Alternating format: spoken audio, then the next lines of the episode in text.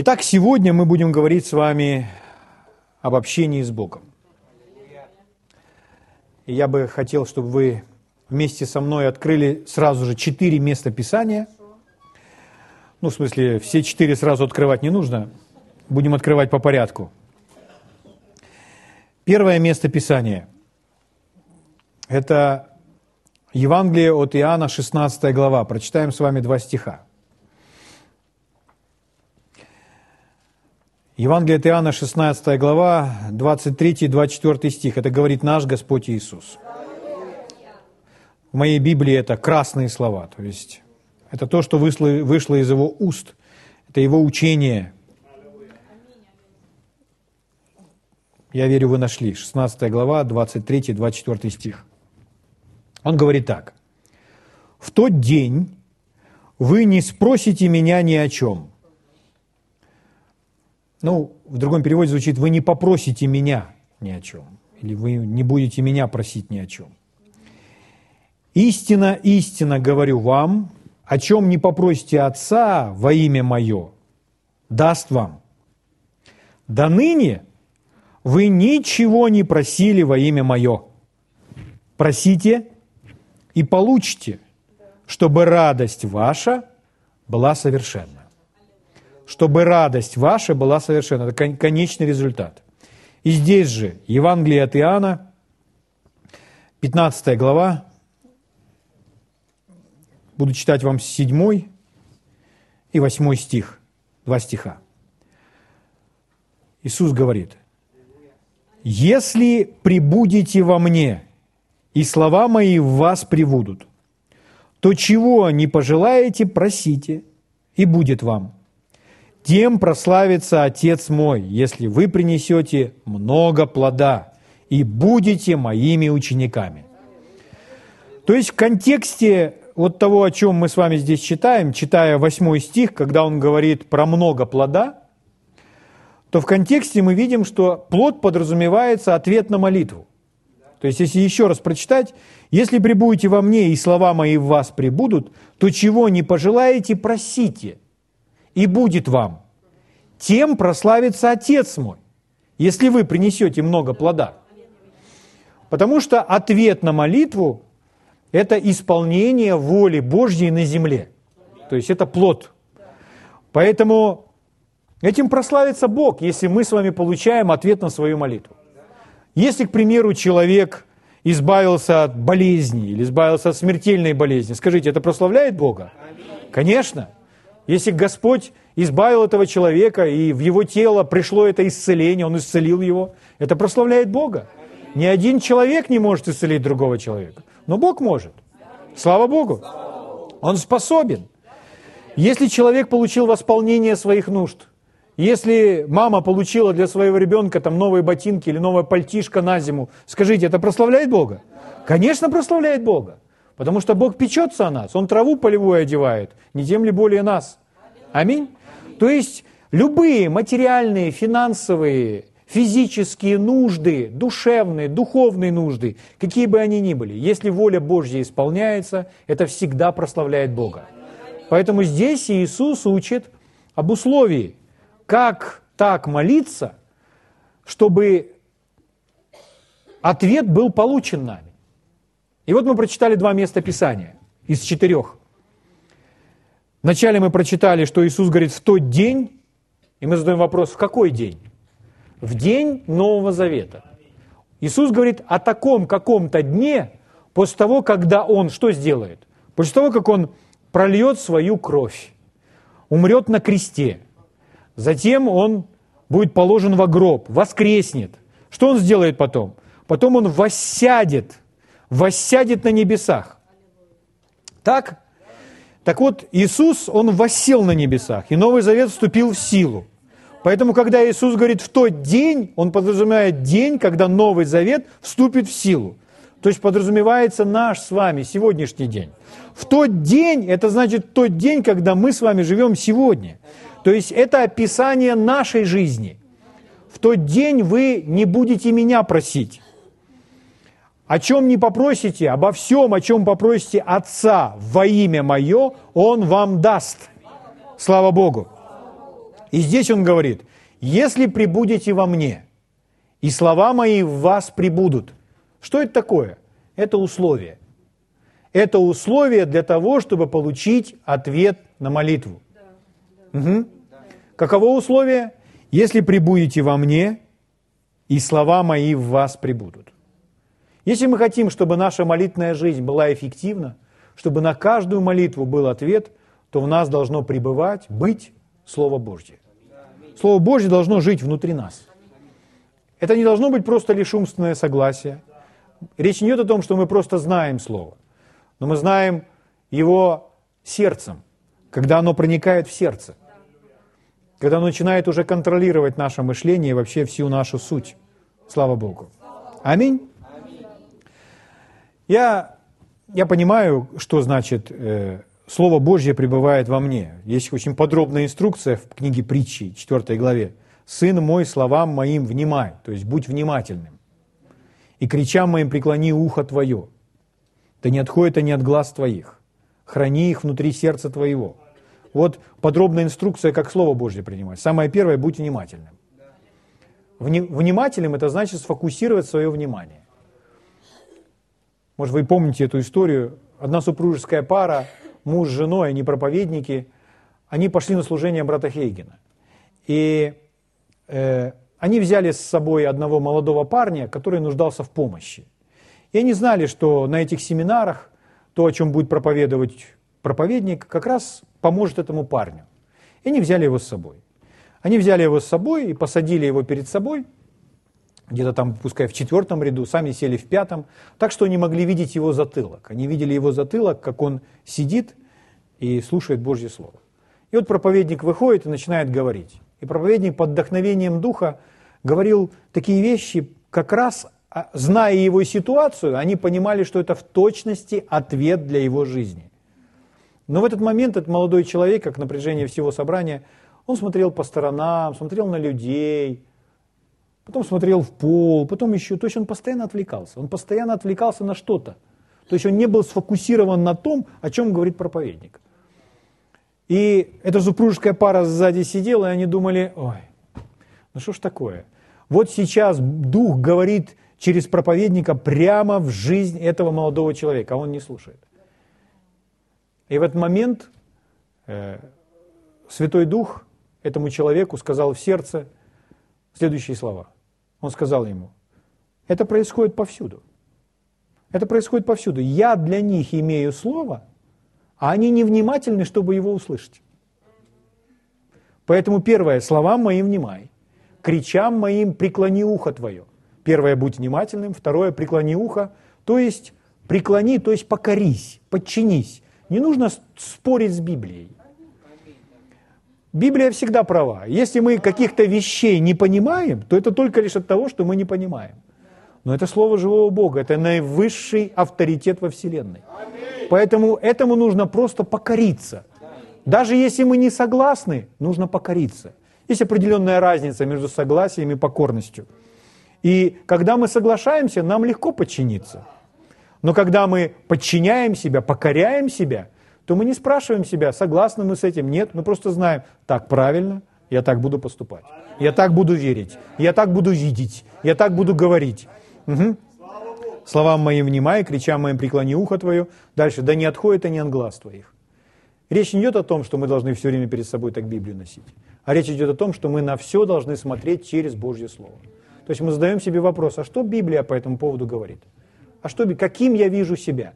Я вижу себя таким, каким мне говорят мои чувства, или я вижу себя таким, каким мне говорит Божье Слово? Слово Божье говорит, что я принят Богом, что я Божий Сын. Слово Божье говорит, что я, мой дух имеет в себе теперь вечную жизнь, что я никогда с Богом теперь не расстанусь, не разлучусь, что я им прощен, что я праведность Божья, Он оправдал меня, слава Богу. Это говорит Библия. Угу. Если мои чувства будут нагнетать, какие, или я буду испытывать э, ощущения, которые говорят нечто противоречащее, то я должен стоять на Слове Божьем. Аминь. Аминь. Это путь и способ, чтобы получить свое исцеление, когда человек противостоит симптомам, утверждая то, что говорит Библия. Слава Богу. Поэтому да не отходят они от глаз твоих. И следующее, храни их внутри сердца твоего. Если бы их никто не желал, не желал похитить, то нам не было бы сказано хранить. Обычно хранят то, что могут потерять. Поэтому не нужно обольщаться. Слово Божье в своем сердце нужно хранить. Его нужно оберегать. Не нужно смотреть на разные другие неправильные вещи. Не нужно участвовать в разных разговорах. Не нужно просто легкомысленно относиться к своей жизни. Слово Божье в сердце нужно хранить. И Слово Божье – это семя. Поэтому, когда семя попало в сердце, как в почву, и это семя пускает там корни, начинает прорастать и приносит соответствующие плоды. Укоренившееся семя Слова Божьего принесет много плодов Божьей жизни в нашей жизни. Слава Богу! Аминь! И дальше написано, ибо они жизнь для того, кто нашел их, и здравие, или в другом переводе лекарство для всего тела. То есть Слово Божье можно принимать как лекарство. Угу. Итак, «Если пребудете во мне, и слова мои в вас пребудут». Вот мы только что вспомнили это место Писания и увидели о том, как принимать Божье Слово вовнутрь, чтобы оно оказалось внутри. Но что значит «пребудете во мне»? Я просто шел по дороге, общаясь с Богом, и я задал ему вопрос: «Господь, я хорошо понимаю, что значит Слово Божье во мне, но что значит «пребывать в тебе»? Значит ли это просто, чтобы быть во Христе? Сегодня я во Христе, потому что ты сам поместил меня во Христа. Что значит моя часть пребывать в тебе?» И сразу же понимание внутри меня пришло. Это значит пребывать в нем, это значит быть в его мыслях, в его намерениях, в его планах, быть поглощенным его намерениями, быть поглощенным его планами в своей жизни, быть... и быть сфокусированным на том, что от Него, на Его пути, на Его предназначении, на Его призвании. Аминь. Аминь. Итак, если пребудете во мне, и слова мои в вас пребудут, все, что не пожелаете, просите, и будет вам. То есть это первоначальное, это условие. Это условие для эффективной молитвы. Если человек... Если Слово Божье пребывает в этом человеке, ему известна воля Божья. Потому что Слово Божье и есть воля Божья. Мы познаем волю Божью через Слово Божье. Знаем Слово, знаем волю. Не знаем Слово, не знаем волю. Самое первое, что мы должны знать об успешной молитвенной жизни. Мы с вами говорим не просто о молитвенной жизни... Э- о каких-либо видах молитвы или о нашей совместной молитве. Мы говорим об индивидуальной жизни каждого верующего, о том, что каждый верующий должен иметь каждый день своей жизни. Итак, чтобы эта индивидуальная жизнь была эффективной, что для этого нужно? Вот мы из Слова Божьего с вами находим принципы, условия, чтобы она была эффективной. Итак, «Прибудьте во мне, и слова мои в вас прибудут». Вот мы с вами на этом сосредоточились. Поэтому самое первое, самое важное, что мы с вами должны понять, что эффективная молитвенная жизнь, молитвенная жизнь, которая приносит результаты, действенные результаты, должна быть основана на Божьем Слове. Если это основано на Божьем Слове, если вам, у вас Слово Божье пребывает в сердце, если вам известно Слово Божье, вы молитесь во свете. Свет пришел в вашу жизнь. В сто восемнадцатом псалме, сто тридцатом стихе написано: «Откровение слов твоих просвещает». В другом переводе: «приносит свет». Вы знаете, что говорит Библия, вы просвещены, у вас есть свет. Вам известна Его воля. Это основание для успешного, для успешной молитвы. Если вам неизвестно Божье Слово по поводу какой-либо ситуации или по поводу чего-то, вы находитесь во тьме. Вы можете быть во свете в одной сфере и не быть просвещены в другой. Никто из нас здесь всего не знает. Угу. Поэтому в какой-то сфере мы, нам известна Его воля, у нас есть свет, а в какой-то нет. Но там, где нам известна Его воля, мы с вами можем молиться во свете. То есть мы можем молиться с верой. Потому что когда приходит свет, свет Божьего Слова, все, вера там появляется автоматически. Вера уже там, потому что вера от слышания Божьего Слова, от слышания Слова Христова. Слава Богу! Слава Богу! Это настолько важно нам с вами понимать, что основанием является Слово Божье. Не просто Слово Божье, лежащее на полке, а Слово Божье, которое находится, пребывает в нашем сердце. Аминь. Итак, Иисус еще раз повторяю эти места Писания, которые Он нам сказал. В тот день, в какой день? В тот день, в который мы живем, в день Нового Завета, после того, когда Он пролил свою кровь. В тот день вы не будете меня просить, а вы попросите Отца во имя Мое. Это впервые, когда Он заговорил о том, чтобы молиться во имя Иисуса. Это новозаветная привилегия приходить к Богу во имя Иисуса. Во имя Иисуса. Иисус есть наш путь. Через Иисуса мы приходим к Отцу, и благодаря тому, что сделал Иисус, мы с вами стали Божьими детьми. Дело в том, что Иисус, Он представил нам Бога как Отца. И Он учил молиться Отцу во имя Иисуса Христа.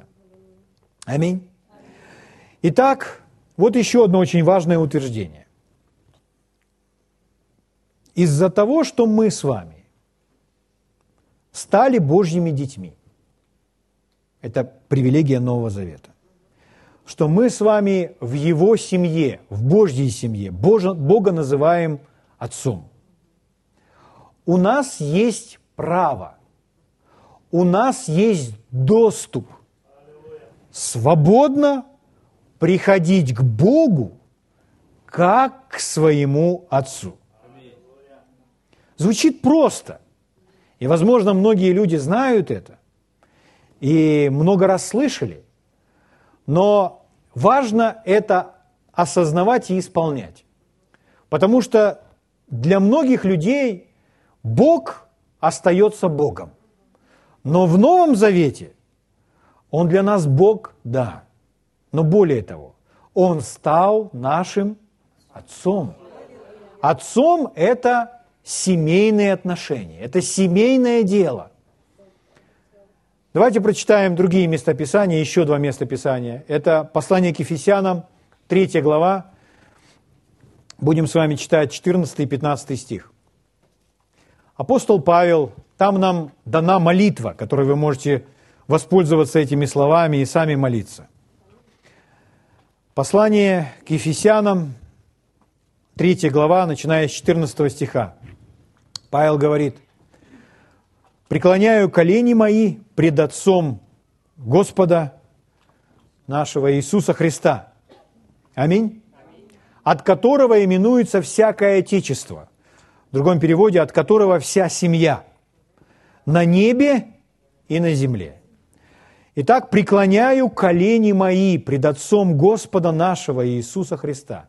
Преклоняю колени перед Отцом Господа нашего Иисуса Христа, но также Он и наш Отец. Он Отец Господа Иисуса, и Он также наш Отец. Потому что Иисус представил нам Бога как Отца, от которого семья, вся семья на небе и на земле. У нас с вами есть семья, духовная семья. И это семья по всему лицу земли. Это люди, которые Бога называют Отцом, которые признали Иисуса Господом. У нас также есть семья на небесах, от которого все отечество, вся семья на небе и на земле. Люди, которые уходят во Христе из этой жизни, с этой земли, они оказываются на небесах, но они наши братья и сестры, то есть они наша семья, и они уже там. Итак, часть нашей семьи здесь, на земле, а другая часть нашей семьи там, на небесах. И все мы с вами имеем одного Отца. И все мы с вами приходим к своему Отцу. Слава Богу! И Павел говорит: «Преклоняю колени мои пред Отцом Господа нашего Иисуса Христа». Аллилуйя! Еще одно место Писания, которое говорит об этом же. Давайте откроем Послание к евреям, четвёртая глава. Послание к евреям, четвёртая глава. Прочитаем с вами два последних стиха, пятнадцатый и шестнадцатый. Здесь написано: «Мы имеем не такого первосвященника, который не может сострадать нам в немощах наших, но который, подобно нам, искушен во всем». Искушен, искушение – это давление. Искушение – это давление, которое оказывается на человека, чтобы он поступил вопреки Божьему Слову, вопреки свету, имеющемуся в сердце. То есть поступил наперекор истине, то есть согрешил. И здесь написано, что Иисус, подобно нам, то есть точно так же, как мы, был искушен во всем. У нас в синодальном переводе написано «кроме греха», но это не совсем корректно. Здесь написано «но не сделал греха», потому что он был искушаем согрешить. Потому что если он не, не был искушаем согрешить, тогда в чем же он был искушаем? Потому что искушение и есть давление. И вот Иисус, он испытывал это давление, но он этому давлению не поддался.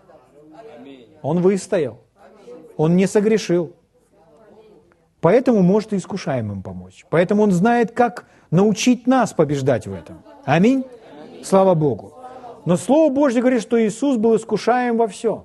Дьявол там на горе, он ему показывал все царства мира, искушал его богатством, искушал его гордостью, искушал его пищей, различными вещами. Но Иисус устоял. На протяжении всей жизни он, им, он имел такое же давление в мыслях, такое же давление в чувствах, какое вы испытываете и имеете, но он устоял. Очень важная истина, что искушение – это не грех. Быть искушаемым не грех. Иисус был искушаем. Грех – это когда человек поддается искушению. Итак, здесь об Иисусе написано, который, подобно нам, искушен во всем, но не согрешил. Посему да приступаем с дерзновением, поэтому да приступаем или приходим с дерзновением или со смелостью к престолу благодати, чтобы получить милость и обрести благодать для благовременной помощи. Угу. Итак, из-за того, что сделал Иисус, а мы с вами прочитали, что мы приходим к Отцу или просим у Отца во имя Иисуса, из-за того, что сделал Иисус, смотрите, какой у нас с вами есть доступ. Доступ или право приходить благодаря тому, что мы с вами дети Божьи, что мы принадлежим этой семье. Итак, приступаем с дерзновением. То есть дерзновение – такая смелость, но это не значит без уважения, без почтения, нет. Это просто смело, потому что это моя семья, это мой отец. Да приступаем смело, с дерзновением к престолу благодати. Ну, слово «престол» нам понятно, в другом переводе «трон». То есть речь идет о троне. Трон, Бог наш восседает на троне, Он Бог. И у нас есть право приходить к Богу, к Его трону смело. Что это значит? Это значит без формальностей. Один очень известный проповедник, он рассказывал, как его сын, когда сыну было пять лет, он сказал ему: «Па!» Он говорит: «Что?» И вот он ищет Бога, на какую тему он должен сегодня учить собрание. И сын приходит к нему: «Па!» Он говорит: «Что, сынок? О чем сегодня будешь проповедовать?» Он говорит: «Ну, я как раз ищу Бога». А он ему, а он ему говорит, называет название из одной его проповеди, которую он хорошо помнил, и говорил: «Па, проповедуй об этом сегодня». Он говорит: «Так я же уже об этом проповедовал». «Ничего, проповедую еще раз, мне так нравится эта проповедь». О чем речь? А это сын. И его знают как очень известного проповедника, который проповедует на аудиторию тысячу, тысячу людей. Но пятилетний сын разговаривает с ним так. Почему? Потому что это его отец. Никаких формальностей. О чем мы с вами говорим? Мы с вами говорим, что благодаря тому, что сделал Иисус, и мы приняты в Божью семью, у нас появилось право общаться с Богом, как со своим Отцом. И здесь сказано, что мы имеем смелость, дерзновение приходить к Его трону, который назван троном благодати. Слово «благодать», самое первое его значение, слово «благодать», означает благоволение. То есть это когда к вам благоволят, вы получили благодать. Но здесь, в данном случае, в контексте, это слово означает дар любви. Поэтому, когда у нас есть право приходить к трону, который назван даром любви, там, где мы с вами получаем дар любви. Но это же наш Отец. А что Он делает? Он любит. Аминь. Итак, у нас есть право приходить к трону благодати, к трону дара любви, чтобы получить что? Чтобы получить милость. Милость – это когда вы помилованы. Кто не нуждается в милости? Тот, кто не делает ошибок. Тот, кто все делает правильно, в милости не нуждается. Но если вы совершаете ошибки, если вы делаете, ну, вы не хотели, возможно, вы не думали, что так выйдет, или, может быть, как бы, вы, как бы ни оказалось, что вы совершили эту ошибку, но благодаря тому, что Бог мил, милующий, мы можем получить милость. Милость. Однажды один молодой, ну, достаточно молодой, это было в Соединенных Штатах, и это было в период Великой депрессии. То есть был такой период, это еще было до э, Второй мировой войны, и было сложно найти работу, они имели там гроши, ну, сложная, тяжелая жизнь. В тот период у этого человека уже была машина, был автомобиль, и он ехал на своем автомобиле, и у него был достаточно занятый день, поэтому, когда он ехал на собрание, то он прямо в машине готовился к собранию. То есть он вспоминал местописание, еще умудрялся, наверное, заглянуть в Библию. Ну, как он там это делал, я не знаю. И вот он ехал через город, в этом городе был всего один светофор. И когда он проезжал светофор, он не заметил, что горел красный свет, он проехал на красный свет, да еще к тому же превысил скорость. И полицейский там стоял, он сразу же это заметил, он его остановил и сказал, что он превысил скорость и к тому же еще проехал на красный свет. На что этот человек сказал: да, я, я виноват, я виноват, я виновен, я виновен. Но полицейский сказал: я не решаю все эти вопросы, вам придется идти в суд. Вам придется идти в суд и там решить этот вопрос. И вот этот человек пошел в суд.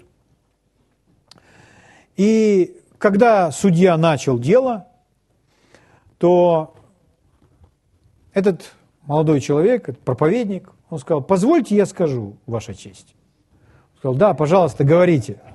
Прежде всего я хочу сказать, я проехал на красный свет, и я превысил скорость. И это все неправильно. Я все это осознаю, я это полностью осознаю. И я виноват. Я поступил неправильно. Но я не прошу справедливости.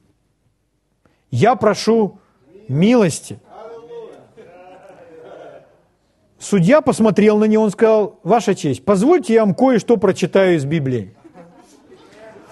Он сказал: да, пожалуйста. Ну, как оказалось, что он не взял с собой очки, говорит: я, я вам просто процитирую на память. И он ему сказал: была история, описана она в Евангелии от Иоанна. Он назвал главу судье, стих. И говорит: была история, когда к Иисусу привели женщину, взятую в прелюбодеянии. В тот момент Иисус чертил кое-что там на песке. И они привели эту женщину и сказали: вот закон повелевает такую вот, таких вот побивать камнями.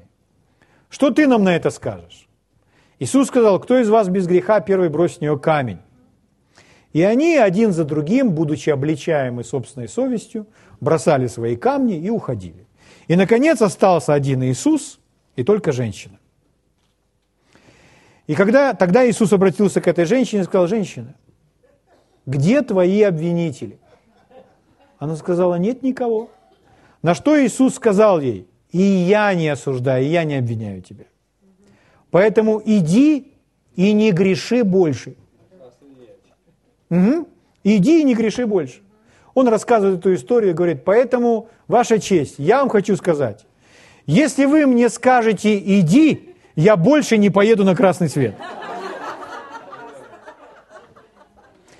Вы мне говорите «иди», я больше не буду грешить, я больше не буду ездить на красный свет. Ваш э, судья сказал: это действительно такая история есть в Библии? Он говорит: да, и он наказал ему главу и стих. Говорит: ну, восхитительно. Он ударил молотком и сказал: дело закрыто, можешь идти. Бам! Что это такое? Милость. Если, если вы сделали все правильно, вы в милости не нуждаетесь. Но о чем говорит этот стих? Что у нас есть право, чтобы мы к своему Отцу приходили со смелостью, смело, с дерзновением, с уверенностью к трону Божьей благодати, дара любви, чтобы получить милость и обрести благодать, обрести дар любви, получить любовь для благовременной или в другом месте своевременной помощи. Чтобы получить помощь, чтобы получить поддержку. Слава Богу! Итак, дорогие, что здесь? Молитва, молитва Богу во времена Нового Завета, она становится близкими взаимоотношениями своего ребенка со своим отцом. То есть это не просто молитва к Богу, это дело семьи теперь. У нас есть право приходить к своему Отцу, как возлюбленные дети, который нас с вами любит. Поэтому молитва Богу стала теперь общением детей со своим Отцом, который нас любит. Слава Богу! Это величайшее приобретение Нового Завета. Аминь! Итак, чтобы это было эффективно, вот у нас есть четыре места Писания, которые мы с вами себе процитировали. Ну, возможно, процитировали больше, но основные. О чем они говорят? Они дают нам определенный фундамент. Как мы с вами сказали, если пребудете во мне, и слова мои в вас пребудут, то все, что не пожелаете, просите, и будет вам. Когда Слово пребывает в нас, мы с вами молимся во свете. Если Слова Божьего нет в нас, мы с вами не можем молиться во свете, нам неизвестна воля Божья. Однажды одна супружеская пара слышала радиопередачи брата Хейгина, где он проповедовал об исцелении. И вот они, наконец, пришли к нему. Муж привел свою жену, потому что жена умирала от какой-то смертельного недуга какого-то, и врачи сказали: мы будем с вами честны, она не протянет и пяти месяцев. И вот они пришли к этому проповеднику, и они задали ему такой вопрос. Они говорят: мы молимся каждый день о ее исцелении. Мы молимся: если на то будет твоя воля, пусть она будет исцелена. И ничего не происходит. На что проповедник им сказал: хорошо, вы молитесь таким образом. Скажите, вы спасены? Они говорят: да, мы члены такой-то церкви. Он говорит: я не спрашиваю, члены какой вы церкви. Можно быть членом любой церкви и не быть спасенным. Он говорит, человек говорит: я понимаю, о чем вы спрашиваете. Мы рождены свыше. Говорит: как это случилось? Однажды наш близкий сосед пригласил нас на, на Пасху. Мы с ним, с этим соседом были достаточно близки. Он пригласил нас на Пасху в свою церковь. Это была там церковь определенной деноминации. И мы пошли на это собрание. И когда был призыв к покаянию, то мы вместе с женой вышли. Но я еще в воскресной школе в детстве слышал, и он привел некоторые местописания, где, о которых говорилось, что Иисус, он говорил: всякий, кто призовет имя Господне, спасется, Слово Божье говорит. Иисус говорил: приходящего ко мне не изгоню вон. И эти места Писания крутились у него в голове. И вот он вышел вперед вместе со своей женой, они вместе молились, исповедали Иисуса Христа Господом, и в тот момент мы возродились. Мы это точно знаем. Брат Хейгин спросил этого человека: скажите, а вы молились о вере, об уверенности, чтобы быть уверенным, что Бог желает спасти вас, что Бог хочет спасти вас? Он говорит: нет, мы никогда об этом не молились. Мы знали об этом из Писания, что Он желает спасти нас. Он желает, чтобы мы были спасены. Поэтому мы сразу, услышав призыв, мы смело пошли, потому что мы знали, что мы прямо сейчас примем спасение, мы спасемся, потому что Бог желает, чтобы мы были спасены. Он говорит, проповедник говорит им, хорошо, а знаете ли вы, что Библия говорит в отношении исцеления? Что на том же самом кресте, когда Иисус умер, пролив свою кровь за наши беззакония, за грехи, Он на том же самом кресте Он взял все наши немощи и понес наши болезни, и ранами Его вы исцелились. И не посмотрели Евангелие от Матфея, девятнадцатую главу, они посмотрели первое Петра, вторая глава, двадцать четвёртый стих, они посмотрели книгу пророка Исаия, пятьдесят третью главу, и он показал им эти места Писания. Они вдвоем, и муж, и жена, они увидели это из священных Писаний. Они раньше никогда этого не видели.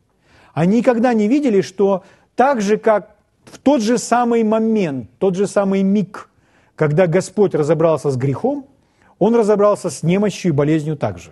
Потому что немощь и болезнь пришла в человечество в результате греха. Поэтому, когда Господь устранил первопричину грех, Он разобрался и с последствиями. Вот почему у нас есть право на исцеление. Потому что Библия об этом говорит. Потому что Иисус взял наши немощи и понес наши болезни. Все, точно так же, как и грехи. И брат Хейгин спрашивает, скажите, доказывают ли эти места Писания, что Бог хочет исцелить вас? Они говорят, конечно. Конечно, они вместе смогли это увидеть. Там они помолились, и жена приняла исцеление. И брат Хейгин связался с ней спустя девятнадцать лет, и она была по-прежнему в хорошем здравии. То есть она по-прежнему была здорова. Но они молились каждый день, они молились каждый день о своем исцелении, и ничего не происходило. Почему? Потому что они не выполнили этого условия. Если пребудете во мне, и слова мои в вас пребудут. Слово Божье в отношении исцеления не было в них. Они не были уверены на сто процентов, что Бог желает, чтобы они были здоровы. Они думали, может быть, Бог хочет, чтобы мы были здоровы, а может быть, нет. У них не было света. Но когда им показали места Писания, что сделал Бог, что сделал Господь Иисус на том кресте, свет пришел. Они поняли, что Бог желает, хочет, и Он по этому поводу уже все совершил. Слава Богу. Поэтому им оставалось только принять. Когда мы спаслись с моей женой, то мы спаслись там, в такой церкви, где, когда обо всем говорили, что мы просим у Бога, то что бы мы ни просили, то говорили, ну, если он хочет, то он вам даст. То есть нужно просить, но нас не учили об уверенности, основанной на Божьем Слове. И поэтому, когда вопрос дошел до крещения Святым Духом, а я видел, что вокруг меня, меня окружают люди, молящиеся на иных языках, и мне хотелось, я и оказался в этой церкви, потому что я слышал, что они говорят на иных языках, а я уже дома читал первое Коринфянам четырнадцатую главу. И это была самая загадочная для меня глава, что это за языки. Поэтому я пошел именно в эту церковь, потому что я хотел принять крещение Святым Духом.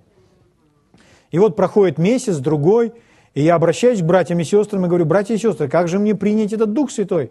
Как мне получить это крещение Святым Духом? И мне говорили многие из них, молись, может быть, Бог тебе и даст. И молись, может быть, Бог тебе и даст, ну, это так, чтобы ничего не ответить уже, что... И наступил момент, когда мы ну, оказались в таком месте, что нас, в общем, можно сказать, мы, нас закрыли в комнате до тех пор, пока мы не примем крещение Святым Духом, мы не выйдем.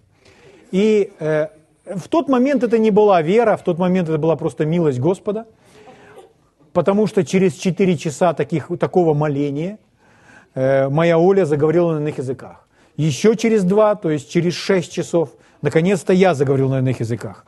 Конечно, это было выстрадано, это были муки.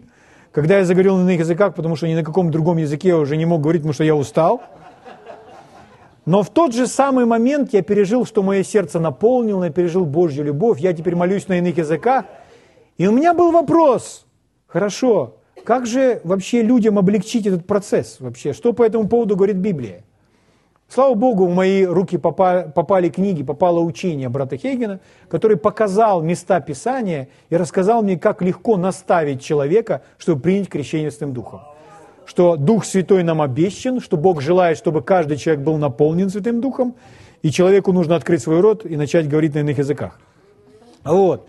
И наставляя людей, давая им эти места Писания из Библии, они уже не молились четыре-шесть часов. На наставление уходило пятнадцать-двадцать минут, а потом в течение двух-трёх минут молитвы они все начинали говорить на иных языках. То есть я увидел, что это закономерность. Если у человека есть слово, он получает ответ быстро. Если у человека нет слова, он молится во тьме. Так, возвращаясь опять к брату Хейгину, он... подходят люди к нему и говорят: слушайте, брат, помолитесь за меня, или согласитесь вместе со мной о том-то и об этом. И всякий раз он задает им вопрос: хорошо, а на каком месте Писания вы стоите? Или у вас есть какое-то место Писания, которое обещает вам это?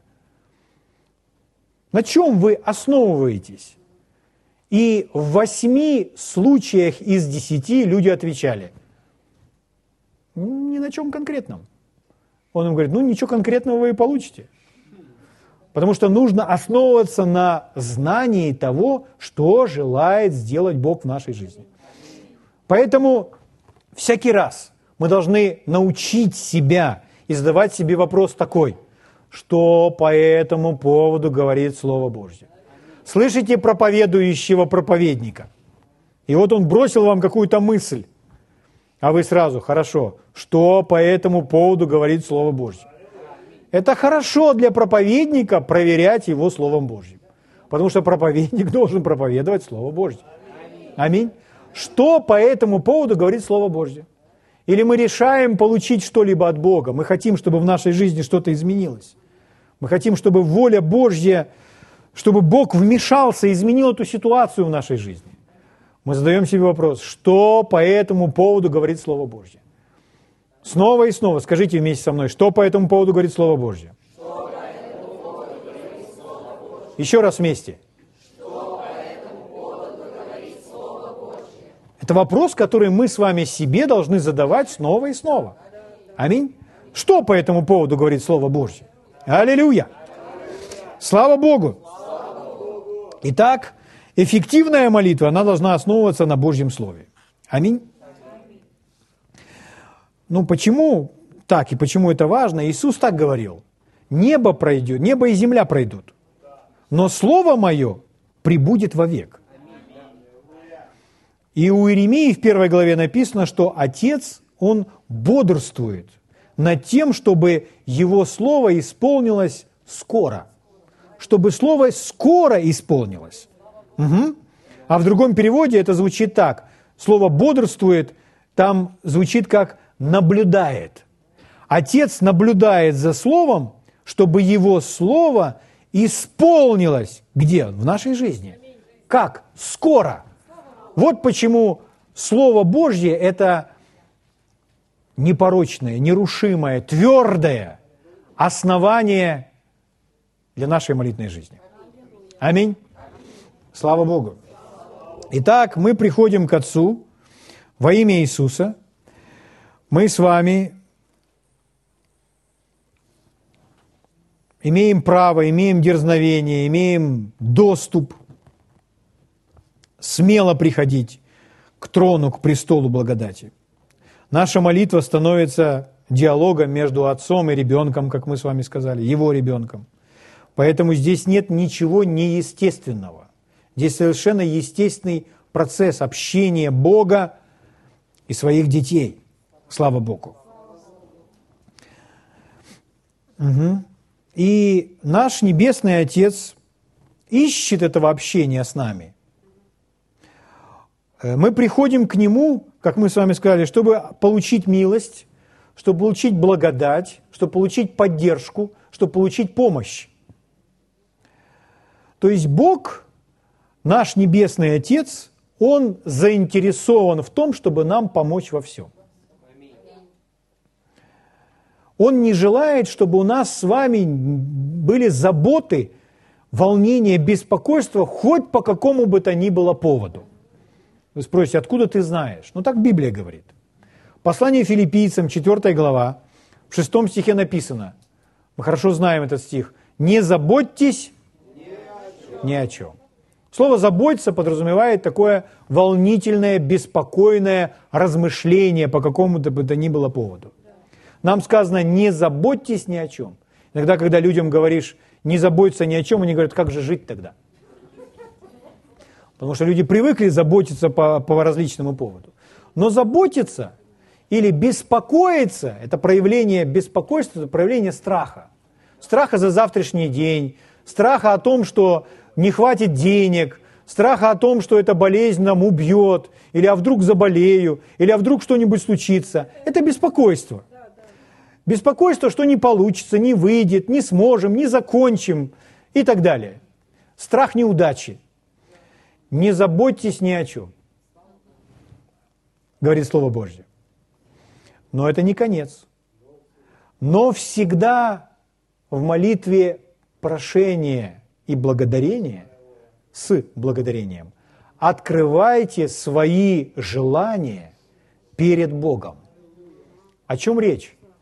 Речь о том, что Бог желает, чтобы мы с вами любую тревогу, любую боль, все, что нас беспокоит, чтобы мы не ходили с этим где-то сами. Ну, мы с вами как родители, у нас есть дети.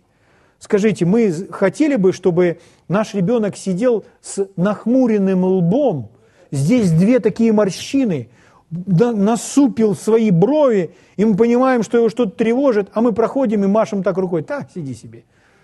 Нет, мы скажем, что случилось, дорогой? Что с тобой? Потому что мы желаем участвовать в его жизни. Наш с вами Небесный Отец жаждет, желает участвовать в нашей жизни. Более того, Он желает носить наши бремена, потому что Он любит нас. Аминь. Аминь. Поэтому Он говорит, не заботьтесь ни о чем. Что это значит? Это значит, что Он желает, чтобы мы были полностью свободны от всех забот, от всех, от всякого беспокойства, чтобы наше сердце наполняло мир, потому что мы с Богом, и мы живем с Богом в завете. Он наш партнер. И еще к тому же Он наш с вами Отец. Слава Богу! Но все свои желания открывайте перед Богом. То есть на эту тему с Ним просто можно прийти и поговорить. И если вас, если вас кто-то обидел, придите к Нему, расскажите об этом. Возможно, вы начнете с того, что вы будете Ему жаловаться на кого-либо. Но эта молитва закончится по-другому. Потому что если, в молитве, если вы в молитве позволяете быть диалогом, когда не только вы разговариваете, разговариваете, разговариваете, разговариваете, разговариваете, потом говорите «Аминь» и побежали. Нет, когда вы не торопитесь, и вы слушаете свое сердце, и вы позволяете Богу вас вдохновлять, позволяете вам отвечать, то, возможно, вы скажете вначале: «О, он мне сказал такое, он такие слова мне сказал, ой, как такое?» Ну как прощать? У меня есть сила. Ну хорошо. Еще и молиться за него. Это значит любить. Аллилуйя!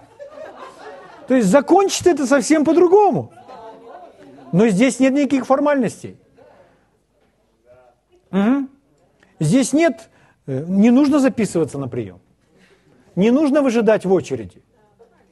Не нужно стучать в дверь и говорить: «Разрешите?» Это наш Небесный Отец. У нас есть право приходить к Нему. И мы не должны с вами бояться сказать Ему что-то неправильное. Когда брат Хейгин лежал в постели, и ему не удавалось принять его свое исцеление от паралича, и, как ему казалось, он верит, он верит Божьему Слову. И в один из дней в отчаянии он начал говорить Богу. Он сказал: «Господь, вот если прямо сейчас Ты стоял возле моей кровати, и Ты сказал бы мне, что причина, почему я не принимаю свое исцеление, что я не верю, то я бы Тебе сказал: Господь, Ты не прав. Я верю». Вы скажете: «Как так можно говорить с Богом?» Но он так сказал, он был в отчаянии. Он был парализован. Но в этот момент, когда он это произнес, то голос внутри его ему сказал: «Да, ты веришь. но ты веришь ровно настолько, насколько ты понимаешь это.